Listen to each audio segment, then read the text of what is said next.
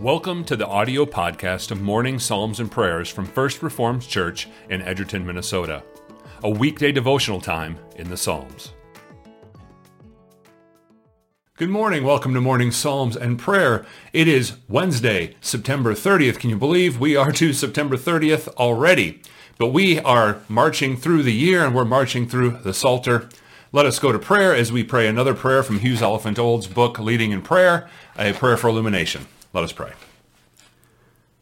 Lord and Creator of every wondrous light of heaven, grant to us that light-giving spirit to understand your precepts, that we may meditate on all your works, the judgments, the victories, the captivities, the redemptions, and catch the reflection of your loving kindness in every rising sun, in crystal frost and snow, in summer night, in glowing sea.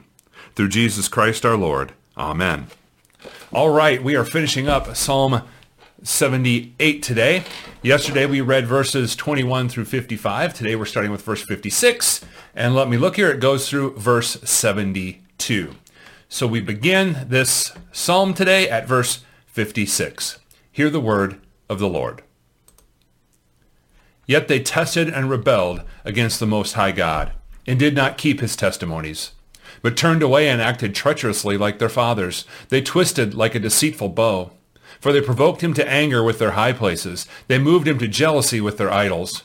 When God heard, he was full of wrath, and he utterly rejected Israel. He forsook his dwelling at Shiloh, the tent where he, he dwelt among mankind, and delivered his power to captivity, his glory to the hand of the foe. He gave his people over to the sword and vented his wrath on his heritage. Fire devoured their young men, and their young women had no marriage song. Their priests fell by the sword, and their widows made no lamentation. Then the Lord awoke as from sleep, like a strong man shouting because of wine. And he put his adversaries to rout. He put them to everlasting shame. He rejected the tent of Joseph. He did not choose the tribe of Ephraim, but he chose the tribe of Judah, Mount Zion, which he loves. He built his sanctuary like the high heavens, like the earth which he has founded forever. He chose David his servant, and took him from the sheepfolds. From following the nursing ewes he brought him, to shepherd Jacob his people, Israel his inheritance, with upright heart he shepherded them and guided them with his skillful hand. As we have been looking at this psalm, what have we seen this week so far? That it's telling the story of how God is faithful to his people, yet his people turn away. And we have this again. That's how this starts up here again. Yet they tested and rebelled against the Most High God and did not keep his testimonies. We saw that God had been faithful but what did the people do? We see here in verse 56, they reject him again. And as it says in verse 57, they turned away and acted treacherously. And notice this language here, like their fathers. Uh, this has happened before.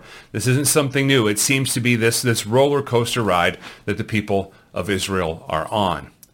And we see in verse 58, for they provoked him to anger with their high places. They moved him to jealously, jealousy with their idols. Now, this is important for us to remember because when the Bible talks about the things that the people did that angered God, yes, they were morally bankrupt in, in many ways. But often that was connected, and probably more than often, usually that was connected with the idolatry that was going on, the paganism that was going on. We don't talk about it very much, but the things that went on in these uh, pagan rituals, these these worship things, are, are, not things that we would talk about in polite society. Let's let's just put it that way. Uh, there's always a deep connection between idolatry and paganism and sexual immorality, and that that goes on into our day with paganism. It's it's the same thing over and over, and so what what started this immorality was was their rejection of God as God, as lawgiver, and that leads to all these other things that we, we assume are going on. And so, uh, again, the, the reason I say assume is, is this psalm doesn't give us the details, and we don't know all the details. But when the people reject God, it isn't just that they're misbehaving and disobeying the commandments. They have accepted another view of the world, and that has led to their immorality. I hope that I hope that that is making sense for you. And we see that with ourselves too. You know, yes, we have immorality in our lives that happens. We are sinners. But ultimately, what do we do? We keep our we keep our foundation set. We we acknowledge that that our sinfulness is against who God is.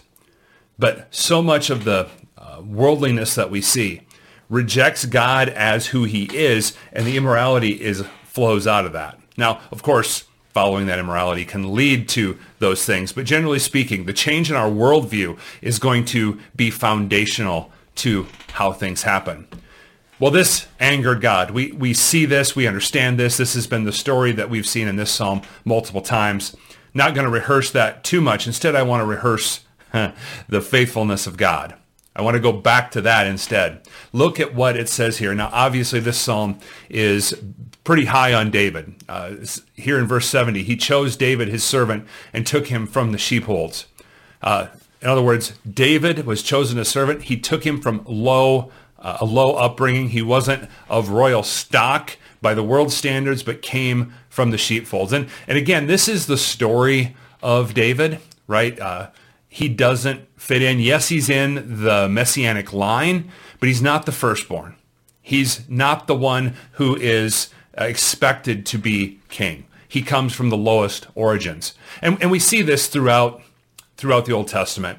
You know, in our sermon series right now, we're in Abraham. Well, the firstborn of, of Abraham is rejected for, for many reasons, but um, he is rejected, and the second born, the one through Sarah, is the one who's going to be the one through whom the covenant promise goes. And we have that story again with Jacob and Esau. Esau should be, but it's Jacob.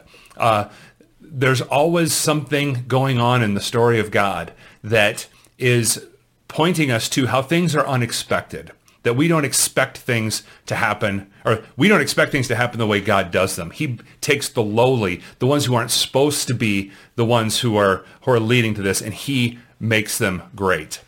And so we see here that David went from following nursing ewes to now being a shepherd of the people of God. And that is what God does. He takes the lowly and, and brings them up. And we see here what it says about with upright heart, he shepherded them and guided them with his skillful hand. The expectation here is that David is a faithful servant who is going to show the people how to live and how to follow God correctly, not to follow after the Baals and the Asherah and all of these, these pagan uh, sources of worship. Instead, God is going to shepherd them with his, or God is going to shepherd them through David and they will be faithful. Now we know that story falls off the rails. Uh, and so what do we do with this psalm? What do we do with this psalm? Well, for us, we have to read the Psalms with a messianic understanding. Who is a servant like David for us? Well, Jesus Christ is. He is of the line of David. He is the ultimate king. He is the one who truly shows us how to follow. And his people are brought in. They are shepherded into his fold, and he keeps them with his skillful hand. And so for us, as we read this psalm, we obviously read the history of Israel, but we cannot forget that the history of Israel does something so much greater than just telling us a story. It points us to the covenant faithfulness of God in Jesus Christ. And so may we remember our King, the one who shepherds us, and may we be faithful. May our worldview be rooted in our understanding of who God is and his faithfulness, not in uh, the worldly things that can lead us astray, a worldly understanding of who God is, but instead may our understanding of who God is be rooted in Christ and rooted in Scripture so that we can faithfully follow our shepherd today and every day. Let us go to prayer. Triune God, we praise and thank you, O God, for who you are and what you have done. You are our creator, our redeemer, and our sustainer. Apart from you, we have nothing and no hope of salvation. And so we stand in awe of you and how much you love your people. Today we lift up to you all of the missionaries that our congregation supports around the world and in our own country. We pray that you would embolden them with the message of the gospel and that their faithful proclamation would go forth to those that you have sent them to.